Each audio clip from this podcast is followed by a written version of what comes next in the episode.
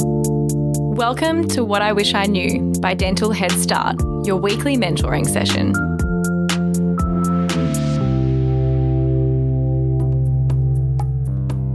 All this talk of AI machine learning, but what does this actually mean for dentistry? Am I going to be able to plug in a bite wing radiograph and the computer tells me where the caries is for me? Join Dr. Pethani and I as we discuss all the breakthroughs and limitations to all things machine learning in dentistry.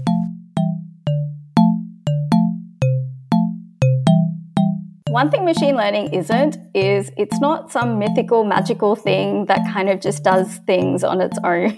It, it, it's essentially a study of using statistical methods and designing algorithms that allow you to make predictions or allows the system to make predictions by learning from the data that it's presented with. So really it's looking at statistics, calculus and algorithm design they talk about how machine learning can you know if you upload something like a bite wing radiograph into one of these things it, it's able to there's now technology that it can detect where dental caries extends into and where it would be on the bite wing accounting for all those other things like you know cervical burnout and th- all that stuff. What are the possibilities of machine learning in dentistry so maybe we can spin the question just a tiny bit and say, okay, well, how does machine learning essentially interpret a bite wing or a radiograph or an OPG, right? To, to predict caries, for instance. So what what happens in that kind of scenario is that okay, you've got this model on one side, but but you need to feed the model data, right? It needs to learn from something. So how does that happen? You need a group of people to manually label caries, bone height, where cervical burnout is, where the periapical radiolucencies are, whatever you, you want the model to output, you need a group of people to label that data, which then becomes the input for a machine learning model. And then when you want to use these things in practice, essentially what you're saying is, I've trained you, as in the model, on say a thousand radiographs. I've shown shown the model exactly where all these things are. Now I want it to do exactly the same thing on unseen data, right? Which is actually pretty remarkable to, to get a machine to do that and, and have reasonably good performance this is actually already being done. So there's there are commercially available products that you can purchase, at least in Germany, Canada, and the US that I know of. And they do exactly what you said. They highlight where caries might be, what the bone height is, and where the periapical radiolucencies are. What would be the accuracy of those programs at the moment? And do you feel like they're at a satisfactory level for a clinician to use? What I find interesting is that they don't really publish their performance results on their websites, but they do say they do say that some, you know, that they're FDI approved, for example, right? But one of the things that I just want to point out that accuracy isn't always the best metric to use when you're evaluating the performance of machine learning models and think that as clinicians we tend to we need to be more skeptical about how performance is evaluated as well, right? So what accuracy is, is it's only telling you that out of like a thousand predictions made by a model, 900 of them were correct. 900 were correct in either saying there is disease or there isn't disease. So one of the things that's an issue is okay, let's say we've got this bite wing and we've been told that you know, this model can get ICDAS level five and six level caries correct 99% of the time. Yeah, okay. But an ICDAS level one or two, it gets correct 5% of the time. Yeah. How yeah, useful yeah, yeah. is that actually for us in clinical practice? Like an ICDAS level five or six, we can see that clinically that that's an issue, right? Yeah. That's not helpful. Another way to think about it is think about it in terms of like the actual data that you're being you're using in the model and what you're using it for. So for instance, if you're building or developing a model that you want predicting malignancy versus a benign lesion, obviously the data that you're going to give it to learn from is going to be mostly benign lesions, right? You're not really going to, and you don't want to see a huge rate of malignancies, right? So you might see a 0.1%, 0.01% rate of malignancy. So then we're told, okay, this model is 90% accurate at predicting malignant and benign lesions. But you need to ask a follow up question. So, how did it actually perform in detecting the malignant lesions? They're the ones that you're more, more interested in. If you then get told that, okay, this model was trained on 10 malignant cases and 900 benign cases, and out of the 10, it misclassified nine of those 10 as benign lesions, how useful is that? So 90, 90% accuracy isn't really telling you much. The question then you need to ask is what is the false negative rate for the thing that you're most interested in? Yeah, wow. Yeah, yeah. That's where statistics can really throw things. That's a really good point. DPL is proud to be hosting their inaugural Spotlight on Risk conference on Saturday, the 27th of May. It's a two hour online conference and it's free for all dental professionals and students. Get excited to hear from their awesome panel of speakers, including Drs. Laurie Walsh, Annalene Weston, Colm Harney, Simon Parsons, Dan Pronk, and social media specialist Karen Sutherland, as they talk through a variety of topics, including artificial intelligence, failure and resilience, as well as the benefits and challenges of using social media as a clinician. Personally, I'm really looking forward to hearing them talk about AI. There's no doubt that times are changing, and I think it's important for us to recognize that and understand the impacts technology may have on dentistry. Registration is super easy and you can sign up via the Dental Protection website or through the link provided in our show notes. It's going to be such a valuable event, so make sure to tune in.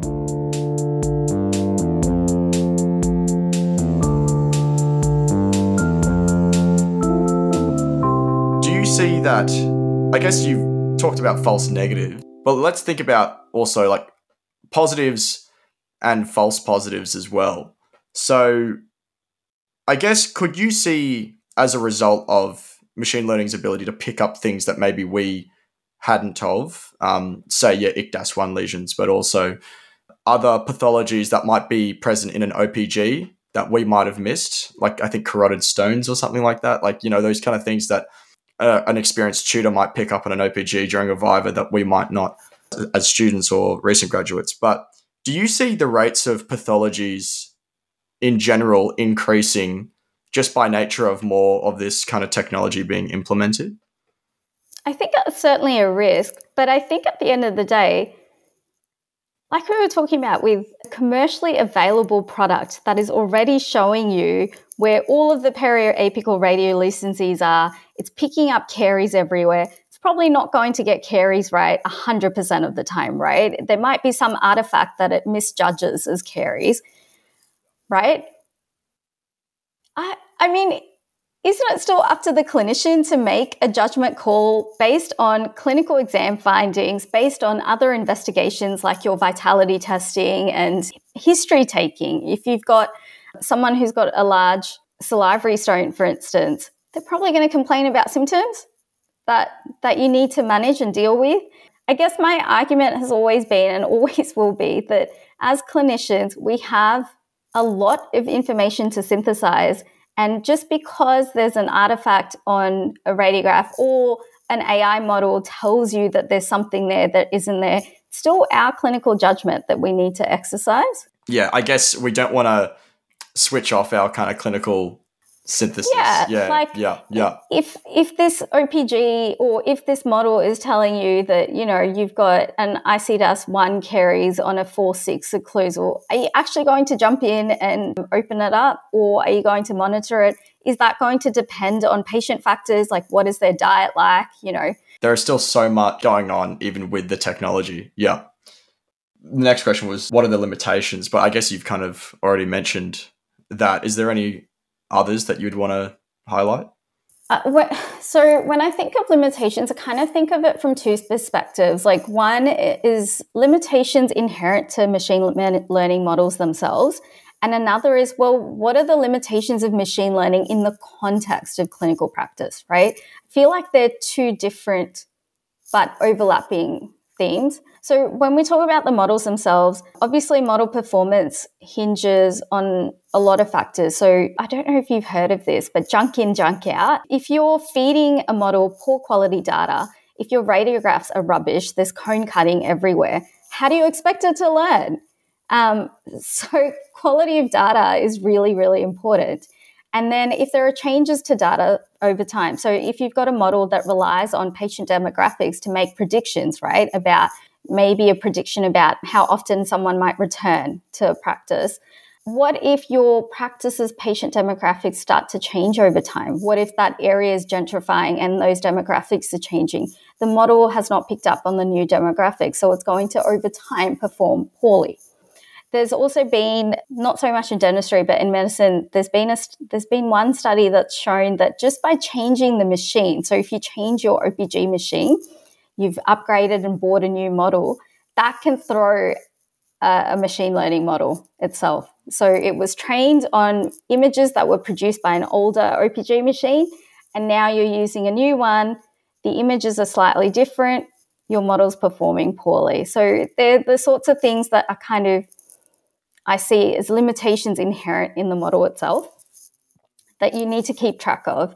And then, like you said, we've already talked about this, but limitations in the context of clinical practice, we need to be concerned about privacy and ethics. Are patients going to be comfortable with giving consent to third party vendors, essentially, who are the ones building these things when things go wrong? When it comes to medico legal and responsibility and our accountability as clinicians. If you're relying on a model to make a decision for you, those things are not actually interpretable. So it will make a decision, but you will never be able to quite figure out what the rationale was for that decision because it only works in numbers and really random numbers that have no meaning to you. No one's quite figured out that part or piece of the puzzle yet. So, as a clinician, you still have a responsibility to rationalize your decision making, right? If you're on the hunt to upgrade your current pair of loupes, or if you're a student looking to invest in your very first pair, let's talk about Admetec Loupes by Byron Medical. Last year, just about everyone around me was showing off their brand new pair of refractive loupes with a wireless butterfly light that had just hit the market. I had to get on board, and I'm pleased to say I've not looked back, or should I say down, since. Lightweight, sturdy, and stylish, Admetec's Ergo Loupes are designed to optimize your posture so you're not popping a disc trying to prep the distal of that 4-7. Level up your scales and cleans when you can actually see every tiny fleck of calculus fly off the tooth. With a tiny battery light that clips on magnetically and switches out seamlessly even mid procedure, say goodbye to getting tangled in your wires and the painful indents on your nose bridge from having to support heavy loupes. Biomedical are Australian based and are quick and easy to get in touch with and address any issues you have. They'll even come out to your workplace for your initial consult and fitting session. So look no further, pardon the puns, and join the club. And if you mention Dental Head Start, they'll even throw in a special added bonus. I think there's a bit of a, a theme emerging in that you've certainly got clinicians that see this kind of developing technology and its you know uses and being quite skeptical and wanting to not even touch the stuff. But then I guess there's also people and those that would have this kind of blind let's just take it all on board. And i guess there's got to be that understanding of how these machines or how this actual software works. And as you said using previous data it's not going to be able to account for like well extrapolate essentially. No i think it makes sense. I mean i think you put it well because essentially you, you were highlighting the fact that there's a need for a balanced view on all of this right? So another way to look at it is okay you're in you you start working in a practice you're working in a nice fancy practice that actually is using one of these machine learning models for caries detection, lesion detection in radiographs, right? One thing that's, I think, beneficial is that that practice might be in an area where a particular serious, potentially malignant lesion, whatever it might be, doesn't it doesn't kind of get seen in that practice very often. Maybe they see like I don't know, 50 a year, if that. Yeah, yeah, yeah, yeah. But a model that's been trained on a thousand of that that same case could actually be beneficial in that regard, where it is it is actually helping the clinician with something that they're not encountering frequently enough, so that the the day that a case walks in, this model is actually helpful and useful.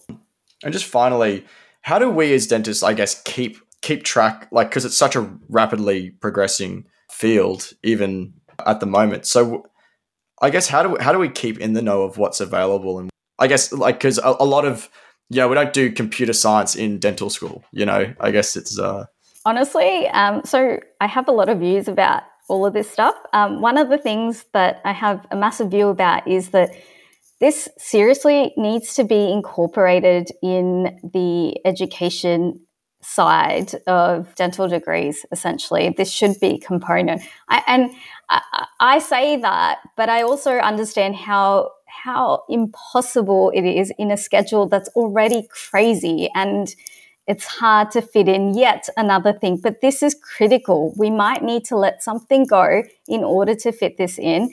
There is talk of in in the profession there is now talk of students essentially having the ability to code as part of their their school education to push the needle forward to make progress because I think you you must be aware that dentistry traditionally has always been behind medicine as far as progress is concerned.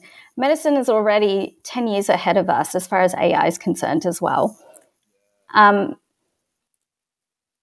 this is collective action and it kind of needs to start from the bottom. So it needs to start from dental training, where, you know, when you have that research component in your degree, maybe part of that research component is actually exploring these sorts of questions or, you know, use of AI tools. And maybe over time, not so much now, we could start actually implementing some of these things in dental school so that you get exposure before you're even out there. And I think there needs to be more emphasis on clinician researchers. Okay. There isn't enough. And I guess now, having spent 10 years in clinical practice and going back to do research, I kind of wish that I did start 10 years ago. We owe i guess we owe it to the community and to ourselves to to make progress. If it's not if it's not us who's going to do it for us right? So the reason we're behind in research and in grants and funding and stuff is probably because yeah 99% of us just move on to clinical practice and that's it. But could we not do both? Could we not be clinician researchers which is actually very common in medicine as somebody who's about to graduate it feels like the profession of dentistry has been, you know, we've we've known about teeth for a long time. Is I didn't really realize that there's still so much to research. Is that kind of what you're saying?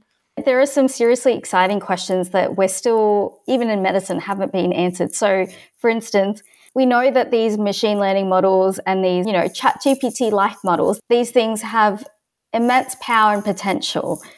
So, how do we now use these models to incorporate genomic data, epigenetics, microbiome data. And how does that then translate into modifying how we care for people? These are things that we haven't really explored yet, but there's so much potential to learn so much more. You're right. We know a lot about teeth. We know we have frameworks to help us with care, but somehow oral diseases are still the most prevalent. So, where is the gap and what's going wrong? part of it is our research community is probably slightly weak. We're probably not getting enough funding and grants and and kind of changing the questions that we're asking. We, we shouldn't be asking about, you know, the science of teeth so much as, okay, can we look at cell regeneration, which obviously people are. People are looking at robotics. We didn't really t- touch on robotics today, but that is an area of research in dentistry that's being explored right now. There isn't enough AI work being done right now. There's there's so much to do. And here I am on Friday nights uh, waxing up my dentures. Well, yeah, I know. I know. I know. I can't tell you about that. yeah, look, is there anything else I guess you want to get out there or Like I was saying before about what I wish I knew 10 years ago, what I wish I knew, I guess, even in dental school was having the ability to incorporate different disciplines and applying knowledge from different disciplines in a creative way to solving dental problems. Because if you think about it, dentistry is actually an amazing field where it's highly procedural. There is so much incorporation of technology already, right? Um, whether it's the dental chair, the materials we use, it's it's pretty amazing. There's a lot to learn from other fields, particularly computer science. How do we leverage the skills and knowledge from other disciplines to improve patient care? Thank you so much for listening to the Dental Head Start podcast. I genuinely hope this is helping you become a better dentist. So if you like what you're hearing, make sure you subscribe on your podcast player. And I want you to do me a favor. I want you to go to social media and share something that you've appreciated from us with one of your friends. That's how the word gets out. That's how more people gain and benefit from what we're doing. And if you're a dental student or a graduate and you want to get a head start, go to dentalheadstart.com to find everything we're doing to help dental students become great dentists.